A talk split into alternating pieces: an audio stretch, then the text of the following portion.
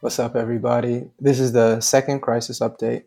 As a reminder, this is a show in which we report on major stories around the world, trying to elevate consciousness about crucial stories, both in the global South and the West, and uh, especially from a left perspective. And we had planned on doing this weekly, and we didn't have an episode last week. But, uh, you know, given the nature of things, uh, last week there just weren't Well, it wasn't that much to report. So, you know, we will aim to put things out weekly, but, you know, given this situation or given what's going on, that may not always occur. So another thing is just want to point out that this episode is being recorded on June twenty-fifth, Saturday, twenty twenty-two. And so that's just a reference when we refer to days or dates when the episode actually releases. So the first story that we wanted to talk about today is is that the remains of Congolese independence leader Patrice Lumumba uh, have returned home. For some background, on the twenty-second of May, nineteen sixty, Patrice Lumumba was the first prime minister of the Democratic Republic of the Congo, uh, which was declared independent that year via the Belgo-Congolese Roundtable Conference. And two years earlier, Lumumba had met Pan-African leader and first president of Ghana, or as uh, Vijay Prashad says, first African below the Sahara to rule a people who wanted him to be their ruler, Kwame Nkrumah. These two would sub- subsequently form a very close relationship. And while Lumumba did not uh, classify himself as a communist or a socialist, he was uh, proudly anti-imperialist. And just as a quote from an interview from him, "The colonialists have campaigned against me throughout the country because I'm a revolutionary and demand the evolu- abolition of the colonial regime, which ignored our human dignity.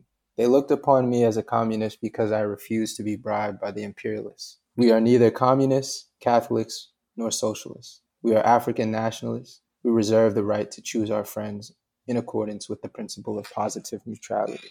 And this, this willingness to cooperate with who he wanted to cooperate with and a willingness to defy imperial powers cost Lumumba his life. After he was denied aid by the U N, he turned to the Soviet Union. Some saw this as the, the final straw, and he was seized, tortured, and executed in a coup supported by the Belgian authorities, which was the former colonizing power, the United States, and the United Nations. On June twenty-first, twenty twenty-two, a plane took Lumumba's mortal remains, a, a tooth. Keep in mind that Lumumba's body was dissolved in acid and never dis- recovered, which just shows how, how brutal his execution was. So I assume this, this tooth was probably uh, recovered via the torture that preceded his uh, his uh, execution. But uh, the tooth was handed over to his family, and in a ceremony in Brussels, a casket containing the tooth was placed in a coffin, and yes, it was uh, handed over to the Congolese authorities and the presence of his family. And a quote from his daughter is, "Father, we mourned your passing without performing the funeral prayer. Our duty as descendants was to offer a worthy burial." And uh, I mean, it's it's it's sick, you know. It's it's sick that um, you know, the his the burial of of this uh, leader is is really just a tooth in a coffin. That's all that's left of him. And uh, we know historically, you know, when you brush up against American imperialism, This is, you know, this this often is the, the trend and not the exception. Absolutely. And then they lecture people about like being non-violent. Oh, right, right, right. Yep. Our second story today, we're keeping in line with a wave of strike action around the globe. Um, last time, last episode, we reported on industrial action taking place in Europe, specifically in the U K. And this time, we have we are witnessing industrial action taking place, coming from primarily from health workers, doctors, nurses, and this is in Zimbabwe. Zimbabwe right now, ever since, I mean, for quite, for quite some time, even under the previous president, President Mugabe, who was afflicted with sanctions, uh, which descended or drove Zimbabwe into a state of hyperinflation. Inflation currently stands at one hundred, a staggering one hundred thirty-two percent, with a, with a staggering ninety percent unemployment. So as you can imagine, the, the cost of living globally is squeezing workers, and people are reacting, and rightfully so. So health workers, doctors, nurses have come out in the streets, and this is quite extraordinary, particularly in Zimbabwe, a country where often strike action is met by with political repression. So we we can we know from this, or we can infer from this, that for it to get to this level means people have had enough. And what people are, what the health workers are asking for or demanding for, is for their pay to be paid in dollars. Currently, the average health worker receives about one hundred dollars a month, and their basic necessities and needs are not being met. So again, all power to the Zimbabwe workers, and we are standing in solidarity with these, with actions, industrial action, wherever it may be. As always, in crisis, those who ha- suffer the most are those who have the least. Our next story then is a meeting that took place under the auspices of, Af- of the African Union, whose chairman is President Macky Sall of Senegal. This meeting was called for approximately ten weeks ago by Zelensky, the president of Ukraine, in an attempt to pivot Africa, Africa and African African leaders away from Russia towards a support of Ukraine. For context, about forty-four percent of wheat imported into Africa comes from Russia and Ukraine. And right now, currently, Russia is not allowing exports from Ukraine to take place, which has descended, which has caused um, a rising food source shortages take place right now in Africa, and rising food uh, costs. In what is seen as an embarrassment to Zelensky, out of all the African leaders that were invited, only four attended. And I can't lie, my personal opinion, I want to see what Christian says as well. I'm actually some, even though I believe African leaders deserve a lot of smoke and they deserve a lot of the criticism they are subjected to, I'm quite impressed with their kind of forbearance. They're not allowing their political positions on Russia and Ukraine to be dictated to by the U S. And I think that's quite impressive, actually. Mm-hmm. Yeah, I think, well, I think, that, you know, we're really in like a multipolar world right now. And I think the African nations Uh, really do recognize that there's, given the economic conditions, and we're going to talk about a little bit about this later in in uh, another story, but I think the African nations really do realize that some of these economic actions um, by the global, the more the Western global community, the U S, the U N, you know, these economic actions will not be supportive of of their uh, economy, and exactly. uh, you know. They, you know, they're acting somewhat rationally. Mm-hmm. Exactly. So, and it's also at the backdrop of actually um, President Macky Sall, who met with Putin earlier, in, earlier this year, to kind of convince him to release the the wheat exports, and that he got a guarantee for, from Putin on this actually. So, and then our next story, moving on right now, is to Sri Lanka. Sri Lanka has defaulted on its debt interest payments of a whopping sixty-three million pounds. Their foreign reserves, foreign currency reserves, has all but depleted, meaning that they're unable to now buy products to import into their country. Right now, people are going without food, electricity, power cuts have become frequent, people are being told to work less, people are being told to use less energy, people are being told not to come into, not to come into work. So right now, to some kind of saving grace, India has said that they are pledging about five billion dollars to help this. The I M F, as always, right on cue, has stepped in. But the I M F, as always, comes with what? Structural adjustment development. And a part of this, they've said that Sri Lanka must raise its interest rates and taxes of any condition of any further loan, further putting them in what we known as debt trap diplomacy. Mm-hmm. And I think this is a great transition into the next story, which is the hosting of the fourteenth BRICS Summit, uh, which was hosted by Chinese President Xi Jinping. So uh, the summit was held virtually because of the pandemic. Um, you know, some, some nations are still observing the pandemic. BRICS is an organization, and it stands for Brazil, Russia, India, China, and South Africa.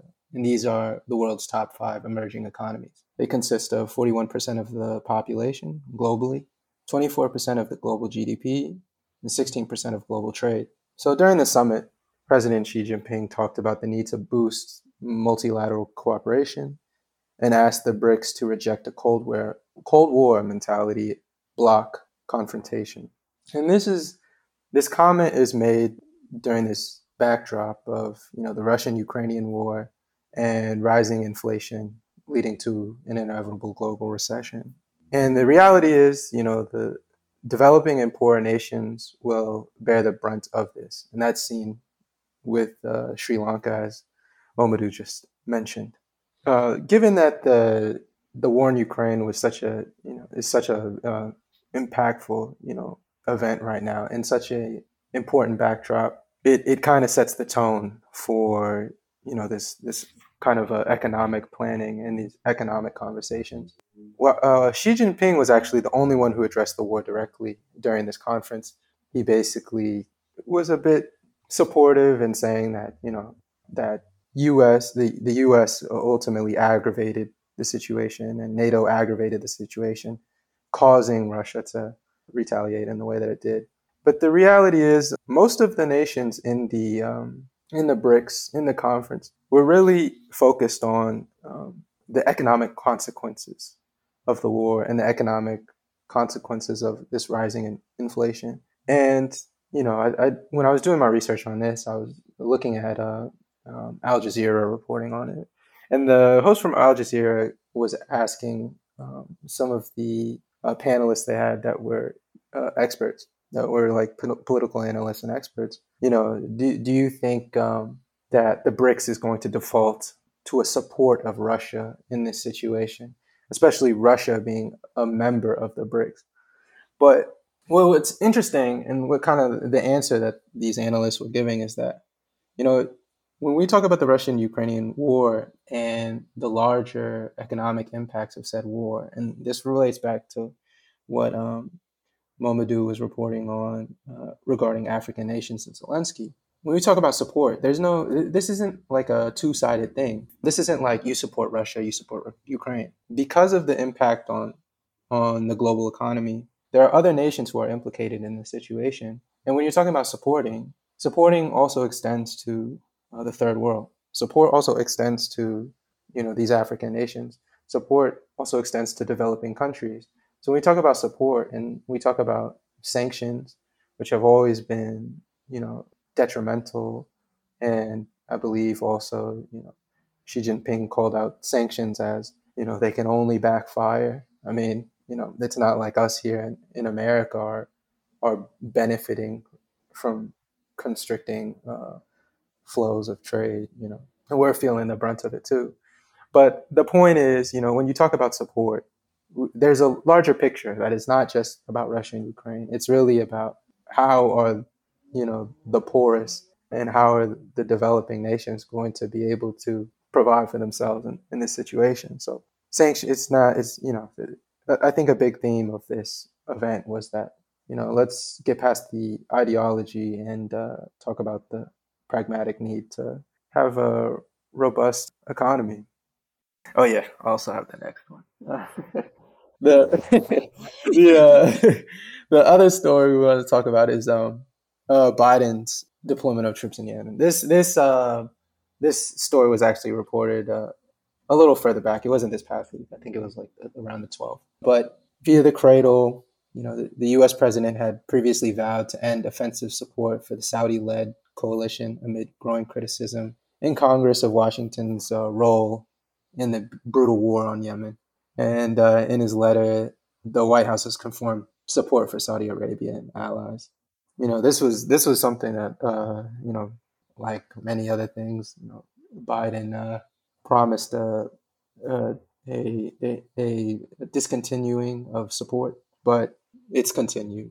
And just for context, according to the U N, the war in Yemen has killed at least two hundred thirty-three thousand people directly and indirectly due to an increase in prevalences of disease and a result of hack- attacks on health facilities and the widespread shortage of food.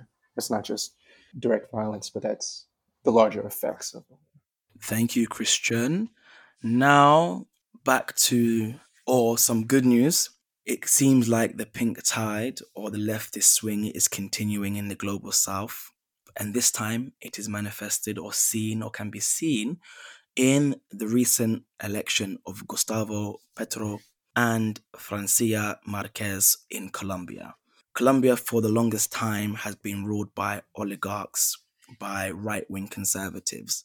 And this election of an Afro-Cuban woman and a leftist, you know, center of uh, left of center uh, president comes from years, on the back of years of organizing.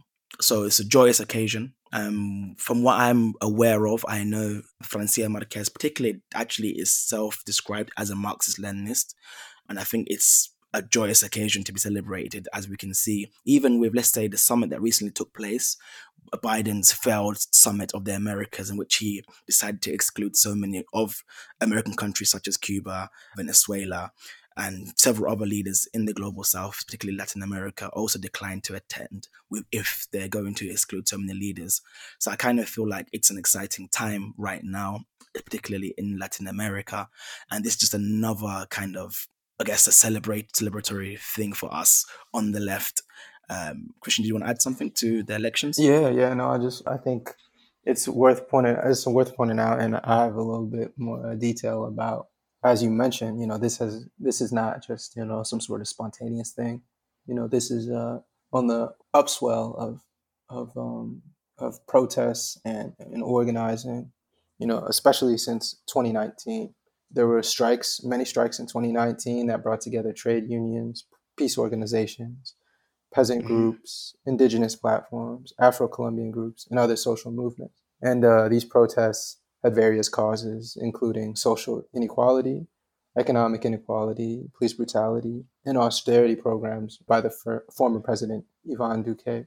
And Duque's uh, poor response to the pandemic further uh, discontent, and it brought about protests in twenty twenty-one, more specifically fighting against increased taxes, an assault on the healthcare system, and an end to pandemic relief. So I think uh, I think I think what's hopeful about this is, like, when when met with, you know, right-wing repression, you know, when met with uh, these uh, terrible uh, policies, you know, when when people do fight back, um, there can be these uh, these moments, these wins on the other side of all that organizing, of all that uh, resistance. And also, it's it's worth uh, noting that also, um, in, in addition to being a Marxist-Leninist, you know, uh, Francia Marquez is also the, you know, the first uh, Afro-Colombian woman of a, of a peasant background, of a peasant background, more specific, you know, to be elected to the position of vice president. Yes, an Afro-Latina woman as vice president. Someone tried to fight me on social media when I said Francia Marquez over Kamala Harris. And then someone said to me, can, someone said to me, can we stop putting these two queens against each other? Oh my God. Well, yeah. yeah, well, I know which hill I'll die on anyway. Yeah, right. Over to you, Christian. Yes. Um, so... Uh, another story from Latin America is um, there've been there have been some strikes going on in uh, in Ecuador. On Tuesday, the Confederation of Indigenous Nationalities of the Ecuadorian Amazon denounced the death of an indigenous protester as a result of pr- police brutality in the city of Puyo in the province of Pastaza. And this this is the result of uh, th- this uh, happened during a national strike. Um, and this national strike was called by that same uh, organization, the Confederation of Indigenous Nationalities of the Ecuadorian Amazon. And the strike plans to continue until uh, the Lasso administration grants guarantees so that social organizations can start a dialogue process. And the causes which they want to have dialogue about uh, are citizens' demands for the high cost of living, budget cuts in education and health, insecurity, illegal mining, and unemployment. Thank you, Christian. Now, another cause for celebration, while equally a cause for crying and lamentation, hmm. is the French election elections. Emmanuel Macron, even though he won the presidency, he failed, his party failed to secure a majority, the much-needed majority of two hundred eighty-nine seats in the National Assembly, therefore meaning he is going to either or going to need to get into a coalition, making it what his agenda, making his agenda much more difficult to be passed, as the French system is a hybrid parliamentary system with two chambers, upper house and the lower house, National Assembly and the Senate, meaning that bills and legislation must pass through both. The second largest party was a coalition of leftists. Um, Trotskys, Trotskyites, communists actually won the second amount of seats, which is, again, considering a rising right-wing, literally far-right fascist uprising in France, is a cause for celebration for the left once again in France. Why I said lamentation, the far-right party, led by Le Pen, Marine Le Pen, won about eighty seats, making it the largest swing to the far right in modern history. So again, whilst we can celebrate the win for leftists in the National Assembly, there is a cause for concern, and we're just watching the trends right now in the French election, as this could indicate what the next general election in two thousand twenty-seven may be. All right, appreciate that. So wanted to just give a quick update. Mamadou had talked uh, in the last episode about um, rail strikes or rail workers. And this past, I believe it was Tuesday, yes. On Tuesday, more than fifty thousand train workers across thirteen companies began three days of industrial action. Ultimately, um, this striking was in response to plans by the companies to cut jobs, real terms pay, and worsen unemployment uh, conditions. Via the Real News Network, rail rail firms uh, paid shareholders eight hundred million pounds before asking workers to take a pay cut. So you see where their priorities are. And you know, one of the top six rail companies is uh, First Group. Uh, and the First Group C E O, Matthew Gregory, was paid eight hundred forty thousand pounds, which is six percent more than he received in twenty nineteen to twenty twenty, and thirty times more than what the company's lowest paid workers earned, according to its annual accounts. By contrast, they offered workers a two percent pay rise. So, you know, you, you can see the... the priorities here, and I mean, I know why niggas mad. For real. Yeah. Another update then, or another wave of industrial action which has been voted on, British Airways. British Airways, um, the employees at British Airways have decided to strike over the summer, particularly in Heathrow Airport, which will naturally cause a lot of disruption over the summer holidays. And I ain't mad at them. I gotta be honest. I've flown British Airways about four times this year, and they are skimping. They're trying to get no. They're trying to get back and withdraw back the funds they've lost through COVID, and they don't offer us even a water I didn't get. On this flight, on these international flights, yeah, I barely got a water. They made me pay for the Wi-Fi, and there was no T V or no entertainment. So I am mad at these people. I'm supporting, no I'm supporting the work. Exactly. They're saying they want, a, again, what most works are calling for. Mm-hmm. With the rise of inflation, there has been wage depression. Right. So exactly, the, the the wages are not commensurate with the, with inflation. So naturally, workers are calling for a rise in wages. At the same time, these bosses and C E Os are giving themselves uh, pay increases or in salaries up to six hundred or more than half a million a year in salaries. So again, more power to the workers. And as in, uh, as my friend Haja tweeted, you know, not the workers of the world uniting. Right. Over to you, Christian.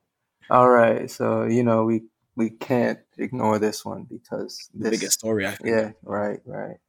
So you know, as as many uh, as everyone has heard, well, as most have heard, the U S Supreme Court on Friday, which was yesterday, overturned Roe v. Wade. This was a landmark federal ruling that granted abortion rights for nearly five decades. The vote went six to three due to the court's conservative supermajority.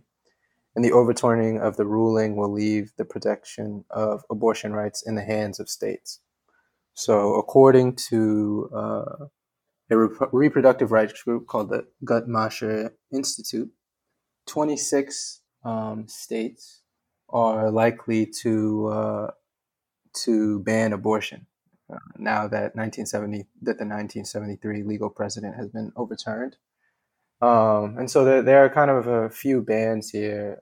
Um, we we could leave the link in in the description if, if people want to look a little closer to it.